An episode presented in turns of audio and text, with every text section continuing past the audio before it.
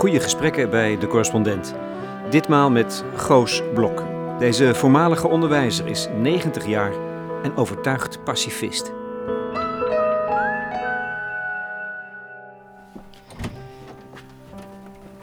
Laten we hier maar beginnen.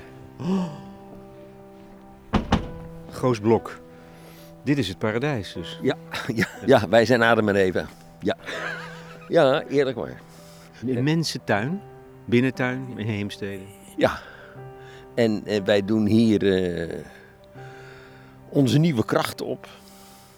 We werken van 's morgens vroeg tot 's avonds laat. Want je hebt net, zullen we even naar het, naar het Ja. zaaibed lopen?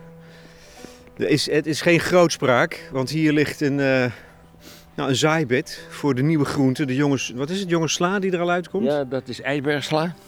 En dat zijn krootjes op zijn Rotterdams. Ja. Of op zijn Haarlems gezegd, eh rode bietjes. Nee, het gaat me natuurlijk om de vitaliteit Ja. die eruit spreekt. Ja, het is. eh, ik ben nu 90. Maar eh, ik voel me. Om met Willem-Alexander te spreken, die zei ook dat hij 20 jaar jonger zich voelde. Hè? ja. Nou, ik voel me zo'n 60, 70. Hoe doe je dat? Ehm knoflook. ja, eerlijk.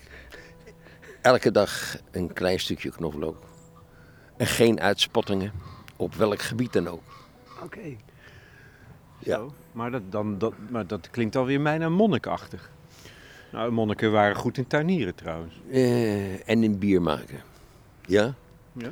Eh, daar ben ik ook een consument van. Hm. En ik geef nog steeds les aan nieuwe Nederlanders. In Haarlem, bij Stem in de Stad. Al 25 jaar. Had ik eerst een interreligieuze dialoog tussen moslims en christenen. Eh, daar ben ik ook afgestudeerd bij Wessels, een eh, bekende islamoloog in Nederland, Anton Wessels. Op een tekst en die luidt, Surah 5, vers 48b. Tot Allah is jullie terugkeer, komma, gezamenlijk. En gezamenlijk wil zeggen eh, bestemd voor Joden, christenen, moslims. En dat woordje gezamenlijk, dat leg ik ook uit tijdens de, tijdens de Nederlandse lessen. Als dat zo ter sprake komt. En dan heb je natuurlijk eh, alle ogen en alle aandacht. Want hoe weet zo'n vent, hoe kent hij zo'n vers, hè? Tot Allah is jullie terugkeer, gezamenlijk, hè? Zo. Dus ik vind dat een schitterend vers. Waarom? Wat vind je daar zo Eh, mooi? in? gezamenlijk. De gezamenlijkheid. Natuurlijk, Ja. eh, niet meer apart. Dat is voorbij. Hè? Ja.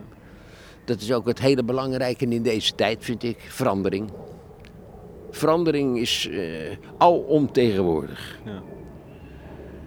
En, en dat jij zo vitaal bent. Jij zei net met een grapje knoflook en geen uitspattingen. Ik ga het ook doen hoor, vanaf nu, vanaf vandaag. Als ik deze tuin er zo weelderig bij zie liggen. In de motregen, weliswaar. Maar het is toch paradijselijk. Er staan allerlei nou, tulpen staan daar te bloeien. Eh, achter ons moeten de dahlia's opkomen. Ehm, is het toch niet veel meer het feit dat jij in staat bent om met verandering om te gaan? Tot op deze leeftijd. Ja. Nou ja, dat is ook. eh, Wij vinden het samen fijn, mijn vrouw en ik, dat we dit meemaken. Ja, niet traditioneel meer willen zijn. Dus niet traditioneel meer zijn, vrij zijn in je, in je hoofd. Dat is het toch veel meer, dat jullie vrij zijn in je hoofd. Nou ja, je zegt nou dat jullie vrij zijn in Ja. je hoofd. Ja. Maar dat Je is, vrouw en jij? Dat, nou, dat is de mensen die voor correspondent werken toch ook. Anders beginnen ze ook niet aan iets nieuws. Die waren ook, dus je moet eigenlijk niet jullie zeggen, maar wij. Of niet? Of durf je dat niet? Of wil je dat niet voor de, voor de luisteraars? Want ik zou het wel leuk vinden als de luisteraars Ja. eh, reageren op wat ik nou eh, stamel hier. Ja? Dat kan. Daar bieden wij ruimte voor. Ja, ik weet ook Als niet ze hoe dat... uitgeluisterd zijn. Dan moet je, maar dat moet je nog ontdekken, hoe dat dan weer moet. Ja, technisch ben ik vreselijk. Ik, ik kan alleen maar een computer gebruiken om een, een, een, mailtje te sturen en om Nederlandse lessen te maken. Ja, voor de nieuwe Nederlanders. Goed, dat is al heel wat, vind ik. We gaan, omdat het toch zachtjes regent, Koos, toch naar binnen. Al heb ik er moeite mee. Ik zou liever hier willen blijven staan. Nee, maar het is... Het is Maar ik heb een pet opgezet. We verlaten de druilerige, maar o zo vredige binnentuin voor een verhaal van oorlog en vrede. De naam van Goos Blok wordt genoemd in het lijvige boek Brandende kampongs van generaal Spoor van Remy Limpach, dat vorig jaar uitkwam. Limpach wijdt wel geteld één alinea aan deze jonge soldaat.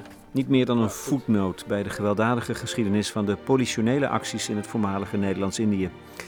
Toch zijn het juist deze ervaringen toen en daar die Blok de kant op geduwd hebben van de geweldloosheid. Rond 4 mei geeft hij voorlichting op scholen over geweld.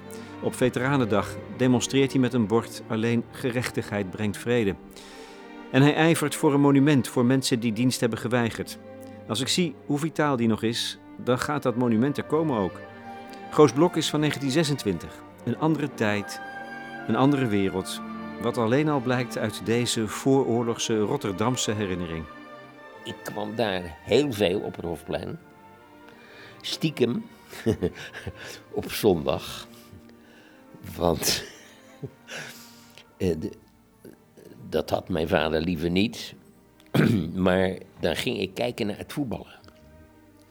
En dat was, eh, dat was bespottelijk. Het, was, het stond toen zwart van de mensen. En die keken naar een groot bord bij het Rotterdams Nieuwsblad.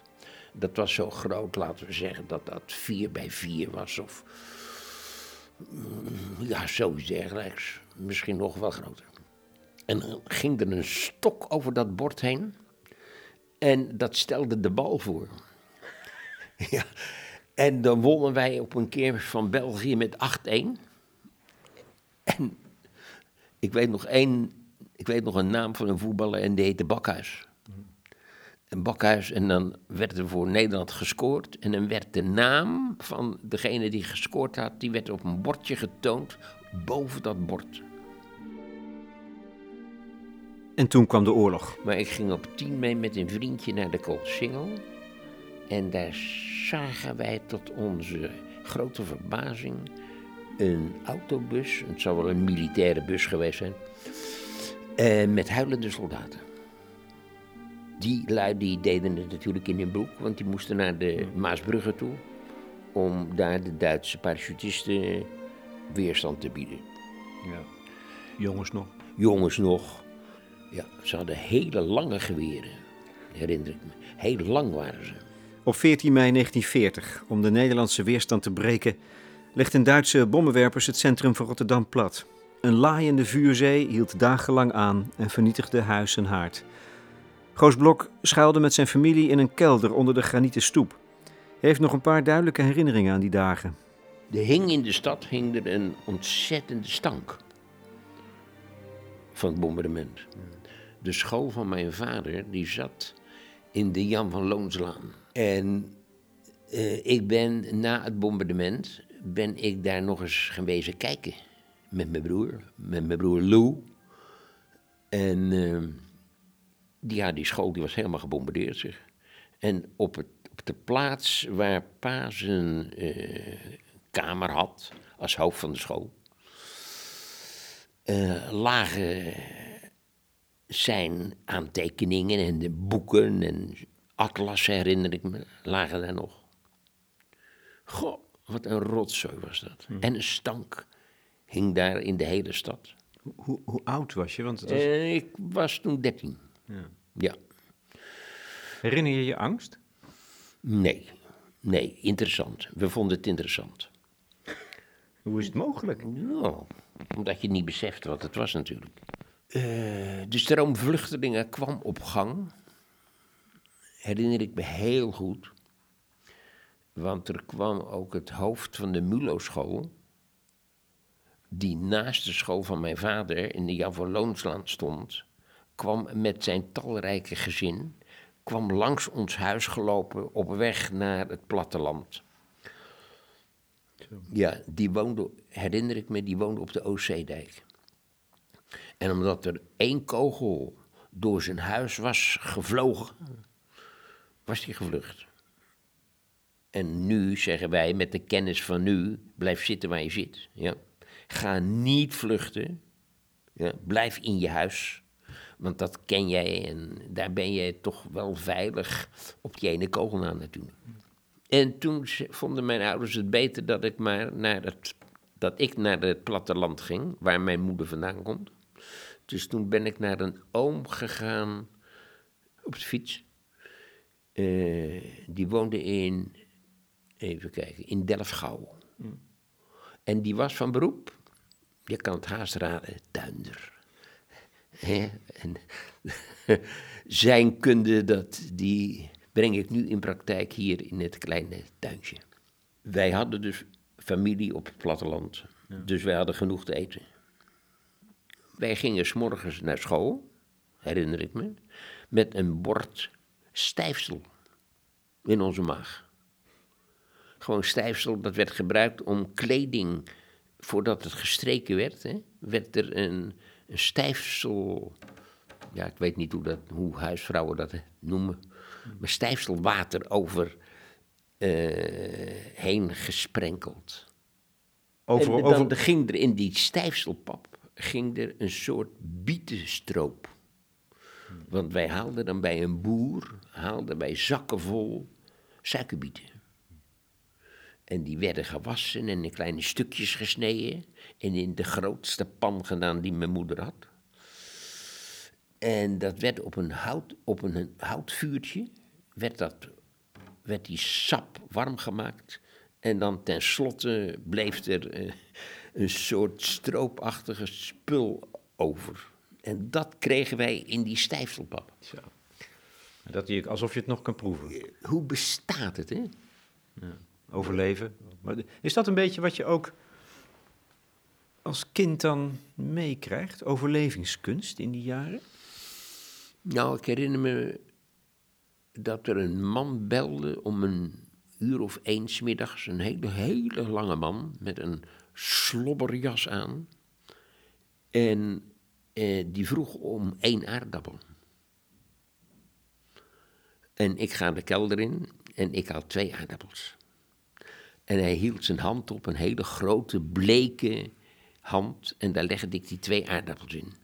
En die aardappels die verdwenen in de zakken van die, van die slobberjassen. Ja, dat vergeet je nooit.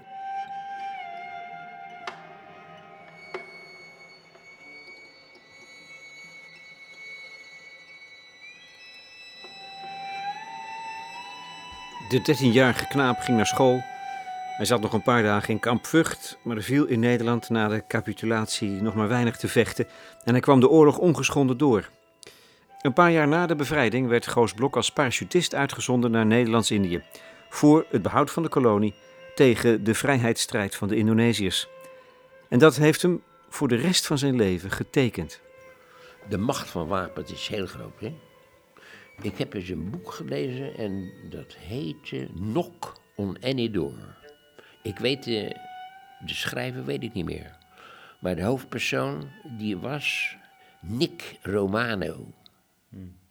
Niet te vergeten. Nick Romano had een politieagent doodgeschoten. En zijn advocaat zei, dadelijk kom je voor de rechter... En op de tafel ligt een, ligt een eh, vuurwapen, revolver of pistool. En die rechter die zal vragen aan jou om dat beet te pakken. Dat moet je niet doen. Hoor je het goed, Nick? Raak dat wapen niet aan. Nou, de dag van de rechtspraak is aangebroken. Nick die wordt daar eh, op de beklaagde bank neergezet en de rechter die begon. Daar ligt het vuurwapen, Mr. Romano. Neemt u het maar weer, neemt u het maar weer, hè, hoort het woordje weer, neemt u het maar weer in uw hand. En hij doet het. En hij slaat door. Hij zegt, ja verdomd, ik heb die vent doodgeschoten. Nou, klaar. Dus ik wil hiermee zeggen, de invloed van een wapen is zo ontzettend groot. En hoewel ik het heb gelezen, heb ik geen weerstand kunnen bieden aan de macht van de wapens die ik droeg. En wat voor wapen droeg ik? Een Lee Enfield. Een zwaar geweer van 4 2 tiende kilo. En wij waren op patrouille. Wij liepen daar. Het was bloedheet. We hadden niks gevangen. We hadden niks gezien. En ik herinner me dat ik schoot met dat geweer. Zomaar gewoon om te schieten. Kan je nagaan de macht van dat wapen. En als wij een gevangene hadden gemaakt, dan gebruikte ik grove middelen om hem te laten praten. Terwijl, ik chargeer nou niet, we gingen zondags naar de kerk. Dat is, dat is een belachelijke tegenstelling, hè? Zondags naar de kerk en door de weeks, zo de miezer. Pak jij de naaste, mis, nu, misbruik is niet goed gezegd in dit verband.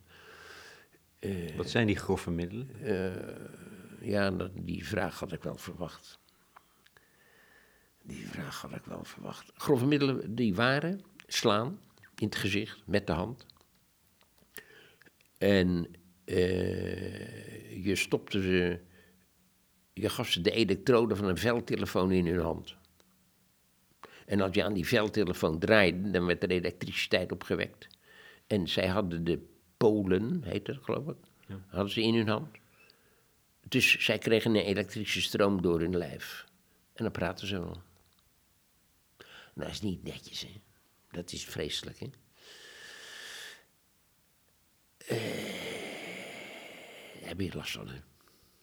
Achteraf zeg je, klootzak, waarom heb je dat nou gedaan? Dat is de macht van het wapen. Dat is de macht, nou. eh, Dat is de macht van de wellust. Van de machtsuitoefening. Er zijn twee legers nu in de wereld: Amerikanen en eh, de Israëlische legers, waar de meeste militairen onder zitten die zelfmoord plegen als ze terugkomen van hun acties. Dus dat is geen kattenpis. Hè? Die, die mensen die kunnen er ook niet tegen. Jij draagt ook een last met je mee, toch? Eh, Wij zijn naar, in 86, toen was ik al met pensioen. Wij, in 86 was ik al met pensioen. Toen zijn mijn vrouw en ik naar Bali geweest. Daar heb ik toestemming gevraagd aan de kerkelijke autoriteiten die daar op dat Hindoeïstische eiland zijn. Ze hebben daar een pres presbyteriaanse kerkmodellen. Of ik mocht spreken in de kerk. Dat mocht. Dus ik, mijn vrouw en ik, naar de kerkdienst. En na de preek kreeg ik de gelegenheid om te zeggen dat het me speet dat ik met een geweer hun, hun eh, vrijheid in de weg had gestaan. Want dat heb ik, hè. Ik heb met mijn, met mijn wapen heb ik hun vrijheid in de weg gestaan. Onvoorstelbaar. Ik had net vijf jaar oorlog achter de rug. Ja. En dat ik toch naar Indonesië ben gegaan met een wapen, dat is onvoorstelbaar. Nu, voor mij. Er zijn 1500 Nederlandse militairen die hebben dienst geweigerd. Die wilden wel militair zijn in Nederland, maar niet in Indonesië. Er is een minister- minister-president geweest, ik weet zijn naam niet meer. Aan hem werd gevraagd of ehm, hij ervoor wilde zorgen dat die 1500 militairen eh, in het gelijk gesteld zouden worden. Dat de tijd bewezen heeft dat zij gelijk hadden. En niet de militairen die wel gegaan zijn. En dat de kabinetten die besloten om te gaan vechten daar, Drees, onbegrijpelijk hè, onbegrijpelijk dat een socialist niet heeft ingezien, niet heeft willen inzien, niet heeft kunnen inzien, dat wapens tenslotte niets eh, voor elkaar brengen. Dat zien, wij, dat zien wij tot nog toe ook nu. Hè? Wapens brengen niks. Eh, die brengen niks goeds. Hè?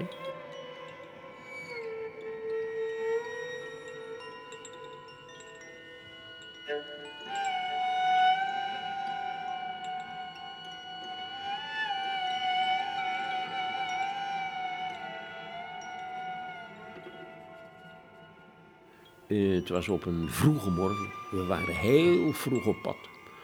Om zes uur liepen we te lopen. En eh, de voorste was een Prayoda-militair. Dat is een militair, een Balinees. En die wist de paadjes. En wij achter hem aanlopen en ineens zie ik hem naar voren, sneller naar voren lopen dan wij liepen. En toen pakte hij een meisje. Een meisje van drie, vier jaar. En hij praatte niet, maar hij wees dat zij aan de andere kant moest oplopen. Want dat meisje, dat was een wachtpost voor de acht, zeer waarschijnlijk, acht Balinezen die ondergedoken zaten. Dus wij konden doorlopen. Dat meisje kon niet meer waarschuwen. Had ze natuurlijk toch moeten doen. In ieder geval, wij gaan de Djurang in, dat is de kloof. En de luitenant, die heeft een stengun. Ik had mijn uh, een Lee-Enfield geweer. En met zijn stengun schiet hij een van de vluchtende Balinezen zijn bil. Uh, wij komen naar beneden en wij vinden die man uh, achter een grote steen. En zegt de luitenant tegen mij: schiet hem even dood. Want het is zo lastig voor het Rode Kruis om hem uit de Durang te halen.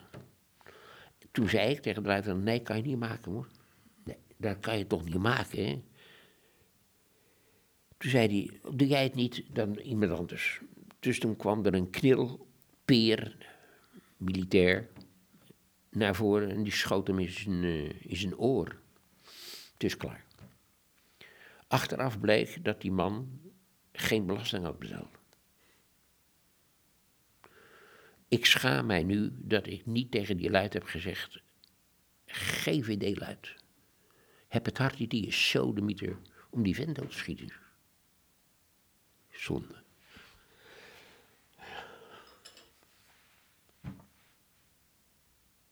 Ja. Ja. Want dat is 70 jaar later iets wat je nog steeds eigenlijk niet kan verdragen. Het was uh, 47, het was 48, hè? Ja. Dus is dat uh, 42, 52, 69 jaar geleden. Ja, vreselijk, hè? Dus als je nou op 4 mei gaat gedenken. Gedenken en herdenken. Hè? Gedenken, dat is het gemis openhouden. Stilstaan bij wat ontbreekt. En uh, Anna Enquist, die zei in 1994: Niet de doden heb ik herdacht, maar mijzelf. Ik dus. Toch ook een bron van veel kwaad.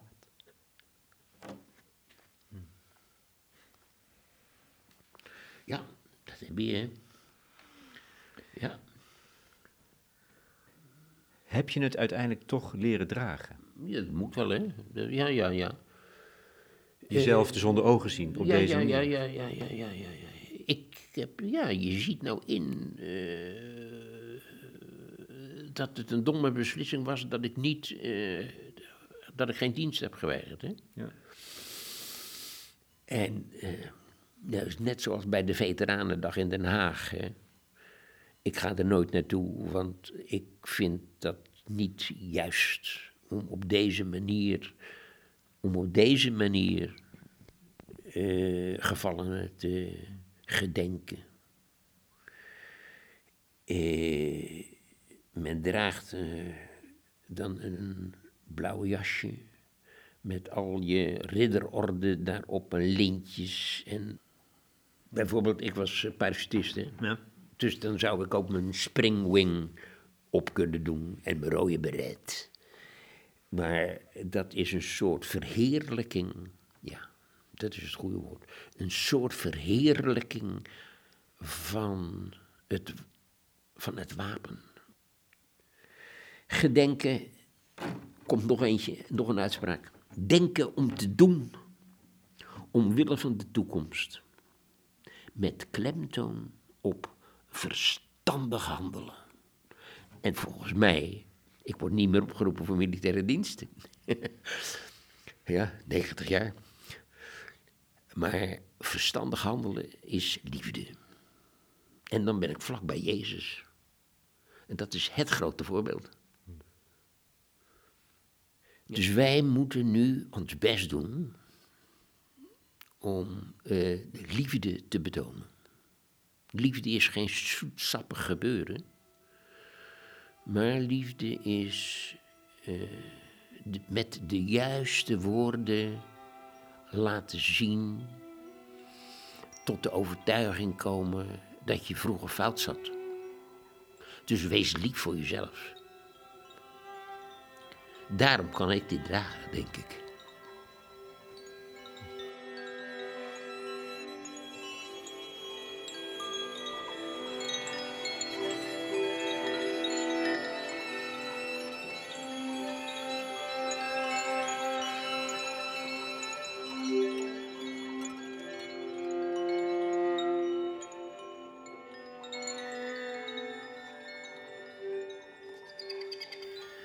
Ik wou nog één dingetje zeggen over gedenken. Hè? Ja. Gedenken heeft een klemtoon op het heden en de toekomst. Terwijl daarentegen herdenken,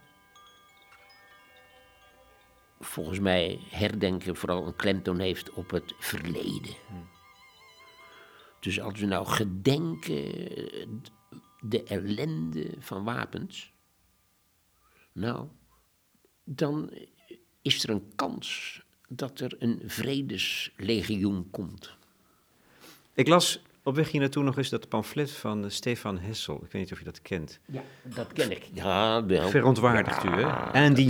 Dat is, dat is een hartstikke mooi boek. Kom in op... Ja, het is een pamflet, zeg maar, tien pagina's of zo. Het zijn er twee, hè? Het zijn, zijn twee boekjes. Maar kom in opstand, dat idee. Hè? Vind iets waar je, waar je echt verontwaardigd over bent. En kom in opstand, zegt hij eigenlijk tegen jonge mensen. Is dat ook eigenlijk een appel wat jij Ja, nu ja, zou willen doen? Ja, want eh, ik heb dat boekje ook boven liggen. Ik ben ook naar scholen geweest. Want jij, jij wijst geweld nu categorisch af. Ja, ja dat kan niet anders, hè? Dat kan niet En anders. zo spreek je ook jonge mensen aan als je de scholen ingaat. Het is, dan is het doodstil, hè? En dan krijg ik van hen natuurlijk tegengas. Ja? Wat, eh, wa- wat, eh, wat had u dan gedacht, meneer? Moet dat, eh, hoe kan dat nou zonder leger? Hè? Ja, maar ik wil geen deel uitmaken van dat leger. Als jij dat wel wil, vraag ik aan je, denk na. Want ik weet de ellende die daaruit voortkomt. Kan je die kinderen overtuigen van jouw pacifisme? Want er zijn genoeg Ja. angsten die ze hebben. Hè? Die worden natuurlijk nog eens benadrukt. Ja. Er zijn genoeg vijanden Ja. eh, die, zoals ze althans worden, afgeschilderd. Ja, ik zal het proberen. Hè. Ik probeer dat. Hè. Ik probeer te individualiseren. Niet in een grote groep mee te gaan. Maar eh, dat heb je natuurlijk heel gauw. Hè. Als je allemaal hetzelfde uniform draagt, hè, dan ben je ook uniform. Hè. Dat is het gevaar. Hè. Die 1500 militairen die niet naar Indonesië wilden, dan werden ze in een strafkamp gezet. En die mensen, dat zijn de echte helden. Dat zijn de echte helden. Die zeiden, wij gaan niet naar Indonesië toe. Ja, neem een pet heel diep vooraf. Hebben goed nagedacht, die mensen. En dat verhaal vertel ik.